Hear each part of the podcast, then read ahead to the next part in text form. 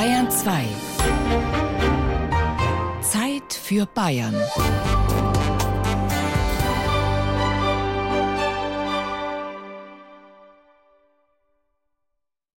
Wir sind so ein bisschen wie das gallische Dorf. Ne? Um uns rum äh, sind die römisch-bayerischen Lager. Der Spessart ist der Kanutenwald und ab und an gehen wir dahin zum Mistelschneiden. Also ich stehe dazu, wo ich bin. Ich fühle mich hier pudelwohl. Ich bin äh, aus Überzeugung Aschebecher. Ich habe keine so große Bindung daran, wo ich jetzt direkt herkomme. Ich bin halt einfach deutsch. Das muss man mal sagen, wie sich das entwickelt. Die Franken haben sich immer als ein sehr offenes, auch interpretationsbedürftiges Gebilde gezeigt.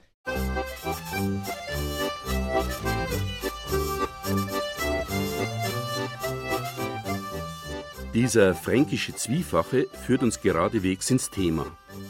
Das Überzwerggehen von Dreiviertel- und Zweivierteltakt stellt die Frage nach der fränkischen Identität auf der musikalischen Ebene. Was seid ihr denn? Franken oder schon Hessen oder Baden-Württemberger oder Thüringer? Ich sitze in Aschaffenburg im Garten des Hofgartenkabaretts, dem Urban Priol gegenüber. Er hat gerade eine Veranstaltung gehabt hier und er ist aufgewachsen in Obernburg. Das ist mein Aufwärts von hier. Wie viele Kilometer? Knapp äh, so 18, 18, 20 Kilometer. Und wie weit ist es von Obernburg nach Hessen? In die eine Richtung sind es so 8 Kilometer und von hier von Aschaffenburg auch so knapp 10 Kilometer. Dann sind wir in Hessen. Also Sie sind immer eigentlich so einen Katzensprung entfernt ja. von Hessen. Und irgendwann haben Sie gesagt, dass Sie noch kein Hesse sind. Ist das geografisch zu verstehen oder ist es eine zeitliche Geschichte auch? Nein, es ist, glaube ich, eher vom Dialekt her. Viele sagen ja, ihr seid doch kein Bayern, ihr seid Hessen. Aber das stimmt nicht. Der Dialekt ist mainfränkisch und äh, wir unterscheiden uns vom Südhessen dadurch, dass wir das R rollen können und nicht permanent näseln. Gibt es da Unterschiede im Lebensgefühl bei den Hessen und bei den Franken? Ähm, ich glaube, also die, die, die zweite Lautverschiebungslinie, die Benrather Linie, zog sich ja über den Spessartrücken damals. Und äh, da merkt man dann schon, dass es jenseits äh, von Lohr doch ein bisschen äh, etwas behäbiger zugeht bei äh, den äh, laut verschobenen Franken. Ähm, wir sind eher so, wir sind so ein bisschen mehr schnell gerade raus. Also wir Mainfranken lassen es da schon bisschen schneller krachen. Also ich sage immer, wir sind halt Rhein-Main-Gebiet. Ich sage immer gerne, ich bin äh, Bayer mit nordfränkischem Migrationshintergrund. Wäre es denn für Sie schlimm, wenn man Sie als Hesse bezeichnet? Oh nee, durch die geografische Nähe bedingt sich das ja manchmal, aber ich stelle es dann schon richtig. Ich sage schon gern, äh, wo, wo, es ist und dass es eben noch Bayern ist. Und das ist toll, diese, diese Randlage. Wir sind schnell in Baden-Württemberg, wir sind äh, ganz schnell in Hessen, wir haben es nach Thüringen auch nicht so weit. Wir sind in zwei Stunden in Frankreich. Also es ist schon eine tolle Lage. Und alle kommen hier durch? Ja, das erleben wir. Äh, leidgeprüft seit Jahrzehnten eigentlich, weil die A3 ist ja von den Baustellen her ein Perpetuum mobile. Also ich habe schon Leute erlebt, die haben dann einfach das Auto stehen lassen, Schlüssel weggeworfen, sind hier auf die Stadt gegangen, haben sich eine Baugenehmigung geholt, um hier zu bleiben. Als ich mich mit Einheimischen im Großraum Aschaffenburg unterhalte, fällt mir auf, dass sich der Kabarettist nicht nur mit dieser Randregion identifiziert, sondern dass er darüber hinaus ein Identitätsstifter für andere ist. Da frage ich in der Hackerwirtschaft, wo seid denn ihr her? Antwort, aus dem Raum Aschaffenburg, da wo der Priol daheim ist.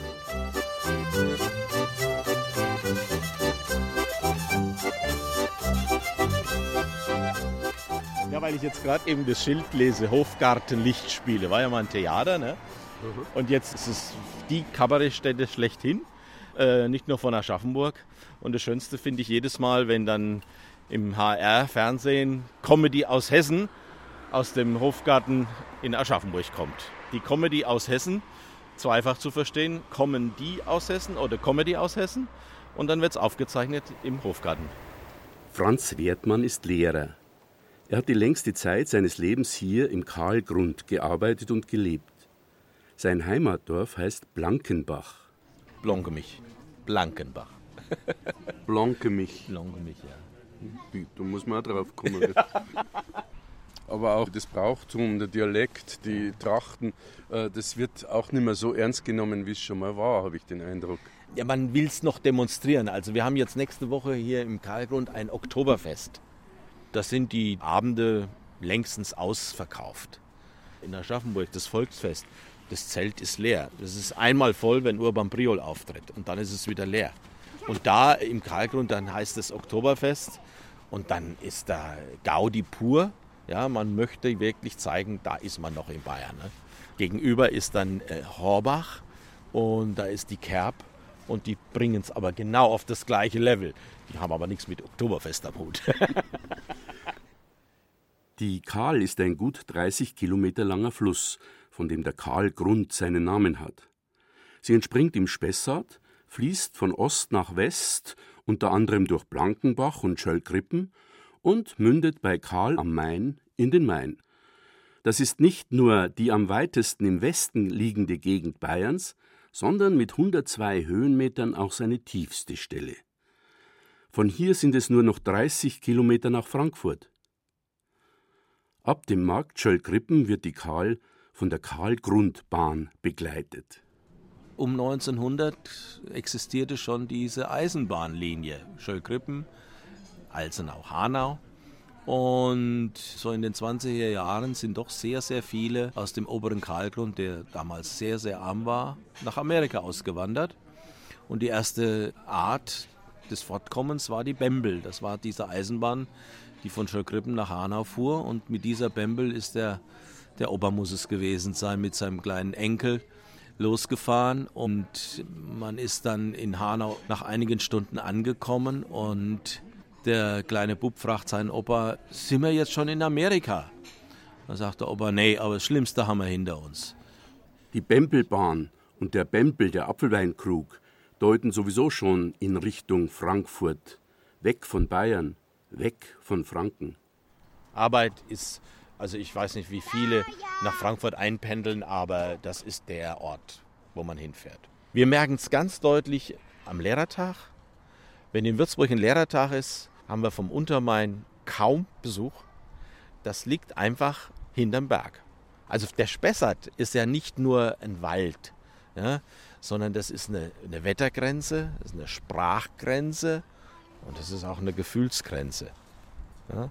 Also nicht umsonst war dieser Kampf zwecks Naturpark Spessart, das war ja, da ist dann viel die Kopf dahinter. Ne? Also ne, das ist aus München gekommen und da wird es gefährlich. Was spielt Nürnberg für eine Rolle? Nürnberg ist äh, ein anderes Franken. Das heißt ja immer die Metropolregion Nürnberg. Ne? Für uns ist Nürnberg also bedeutend weiter weg als Frankfurt. Viel weiter weg.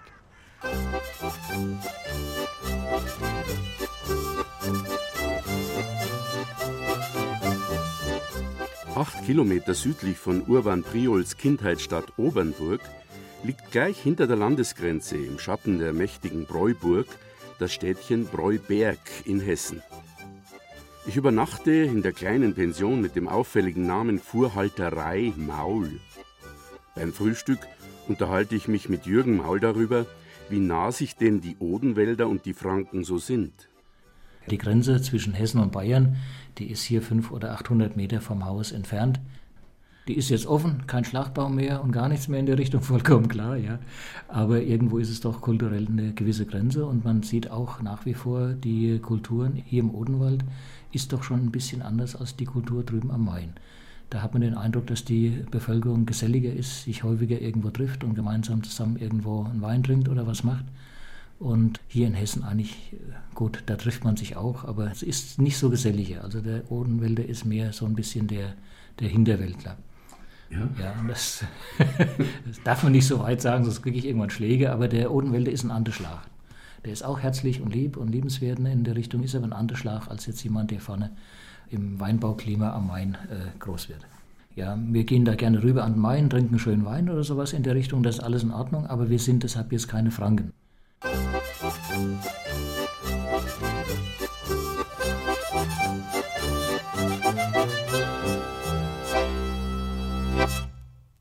Es kommt gar nicht so selten vor, dass Schüler und Schülerinnen nach der 10. Klasse an ein hessisches Gymnasium überwechseln, um dort mit einem vermeintlich einfacheren Abitur einen besseren Notendurchschnitt zu erreichen oder überhaupt das Abitur zu bestehen.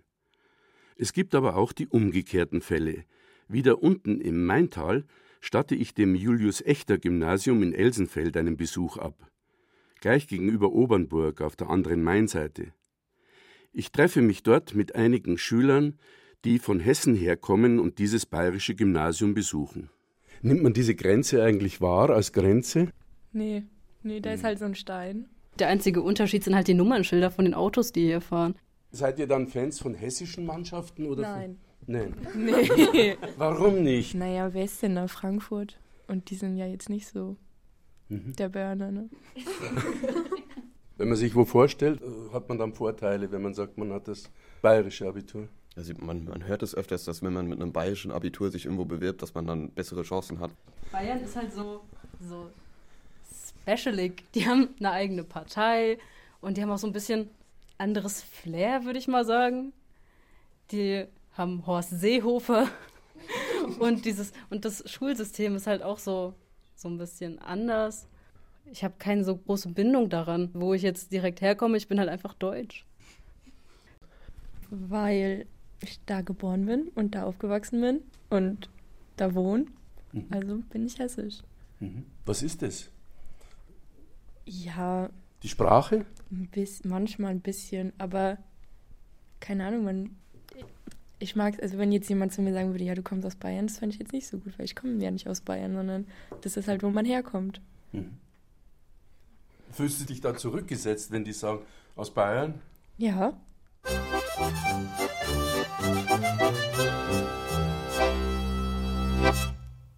Bertram Söller unterrichtet Deutsch und katholische Religionslehre am Echter Gymnasium im unterfränkischen Elsenfeld, aber er lebt mainaufwärts im badischen Freudenberg.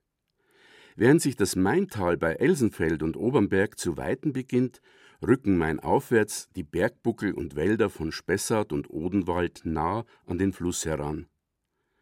Am Südufer Freudenberg und Baden, am Nordufer Kirschfurt, das zu Unterfranken gehört. Ja, also wir gehen über den Main, aber dass da ein großes Bewusstsein mit verbunden wäre, dass wir unser Bundesland verlassen und nach Bayern gehen, das merken wir Erwachsene nicht so sehr. Das merken aber eher die Schulkinder, die in Freudenberg, Baden, den Kindergarten besuchen. Und sobald sie dann aber in die Grundschule müssen, müssen sie nach Kollenberg in die bayerische Grundschule und dürfen nicht mit ihren badischen Spielkameraden aus dem Kindergarten in die Freudenberger Grundschule gehen. Das heißt, sie müssen vom ersten Schultag an mit dem Bus in die Schule fahren, wobei sie nur wenige Schritte hätten über die Brücke, um in Baden die Grundschule zu besuchen. Merkwürdig. Für die Erstklässler ist die Grenze ein Hindernis, nicht aber für deren Lehrer. Die fränkischen Grundschullehrer werden oft in Oberbayern eingeteilt, aber ein Franke aus Würzburg oder der Region Miltenberg geht ungern für viele Jahre nach Oberbayern. Diese Lehramtsanwärter treten ihren Schuldienst dann lieber in Baden oder Hessen an, dann können sie in ihrer Heimatregion wohnen bleiben. Wir badischen Franken aus Freudenberg gehen gern in die fränkische Heckerwirtschaft nach Bürgstadt oder Großheubach.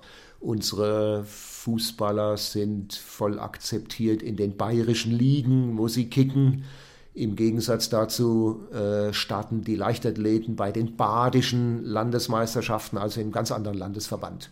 Wir sind mit dieser Grenzlage groß geworden und Probleme sehe ich nicht. Es wird uns hin und wieder bewusst, siehe die Pfarrgemeinde, die Katholiken aus dem fränkischen Kirchfurt gehören zur Diözese Freiburg, also zu Baden. Ihr Bischof in Würzburg, sofern Sie dazugehören würden, wohnt 60 Kilometer entfernt. Jetzt gehören Sie aber zum Erzbischof in Freiburg, der 310 Kilometer entfernt wohnt. Welchen Dialekt sprecht ihr hier? Also in Freudenberg fehlt uns völlig der hessische Einschlag. Unsere Sprache hat auch wenig zu tun mit dem Fränkisch, das man in Würzburg spricht beispielsweise und schon gar nicht mit dem Nürnberger Fränkisch. Ich höre es nicht, mir sagt man nach, man würde wenigstens Anklänge dieses Pfälzer Singsangs hören, äh, der ganz ausgeprägt in Mannheim oder in äh, Heidelberg gesprochen wird. Sprachhistorisch heißt unser Dialekt Rheinfränkisch. Jetzt gehen wir in die Kirche und singen dort ein fränkisches Marienlied. Die alte barocke Pfarrkirche St. Laurentius steht im Ortskern im Schatten eines steilen Burgberges.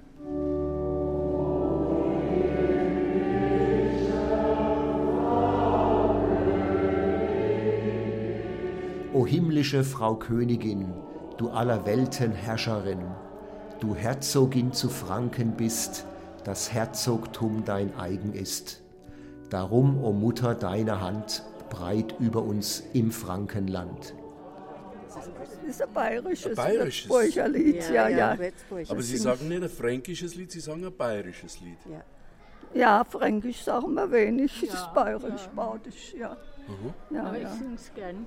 In der halben Brücke steht das Schild oben, Baden-Bayern. Und dort manchmal man hat gesagt, da müssen sie auch der Fische unten drunter sagen. Die dürfen nicht darüber schwimmen oder da. Vertragen Sie sich mit den, mit den Freudenbergern? Fall, ja, ja, sehr gut. Ja, ja.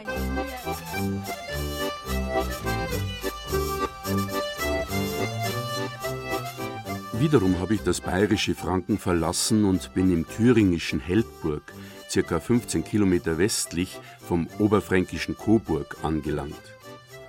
Ulrich Neundorf arbeitet als Lehrer die Woche über in Erfurt. Wir treffen uns im Café Kaiser, dem einzigen Café in seiner kleinen Heimatstadt.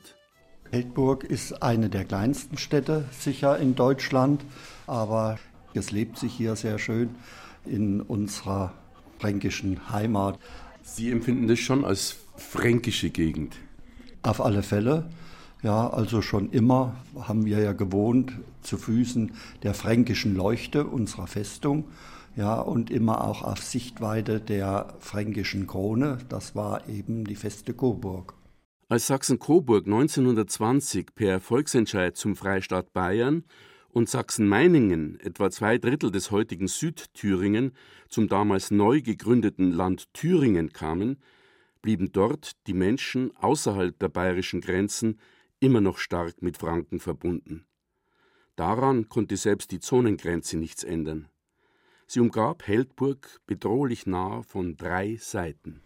Ja, also wir sind hier die hinter dem Wald, ja, und waren so eine kleine Insel im, im Bayerischen drinne. Also ich hatte früher immer mal gerne gesagt, bei uns war im Osten, Süden und Westen Westen und nur im Norden Osten.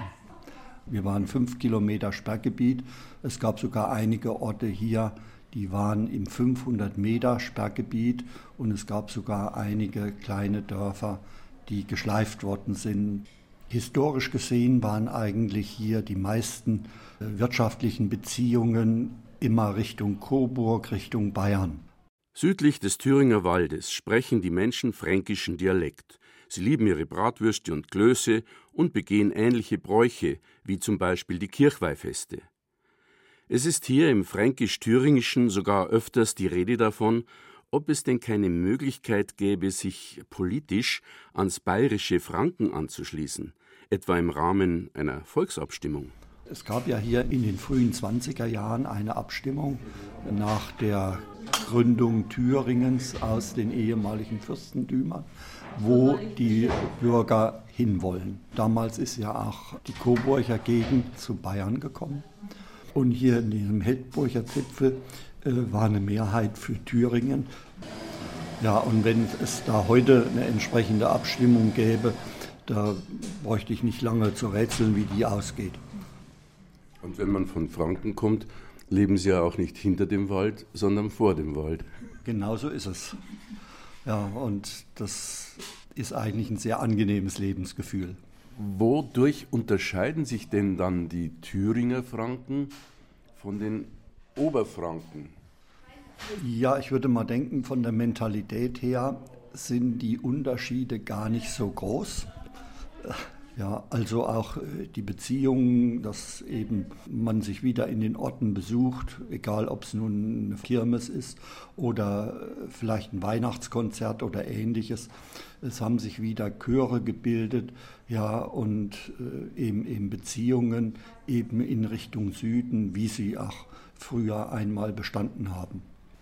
Also mein Großvater war ein Fleischermeister, ja, und haben hier eben an der Stelle über zwei Generationen ein Fleischereigeschäft betrieben. Ja, mit entsprechend auch gewissem Lokalkolorit, also die, sagen wir mal, Bratwürste, die auch jetzt nach wie vor noch innerhalb der Familie und bei Freunden ganz großen Anklang finden. Es hat sich auch ein Fleischermeister gefunden, der die Tradition weiterträgt. Sind es dann noch fränkische Bratwürste oder sind es schon Thüringer Bratwürste?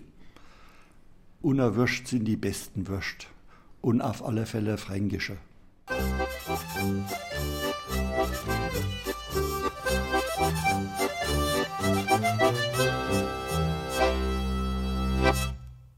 »2013 wurde im Freistaat Thüringen der Verein Henneberg-Itzgrund Franken gegründet.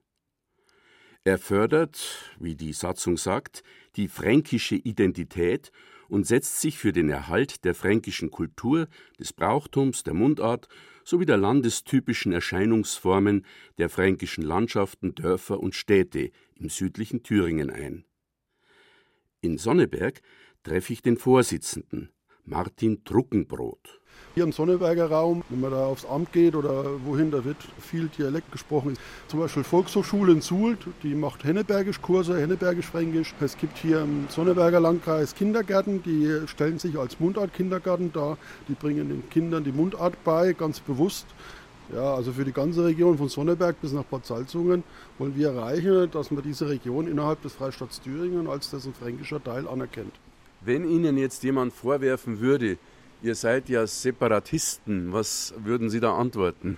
Separatisten sind wir nicht. Separatisten sind die Bayern, die sich von Deutschland lösen wollen, aber nicht wir, die maximal von einem Bundesland Franken träumen. Das mal entsteht, wenn man die gesamten Bundesländer mal neu gliedert in Deutschland. Dann kann ein Bundesland Franken entstehen und es wäre durchaus sinnvoll.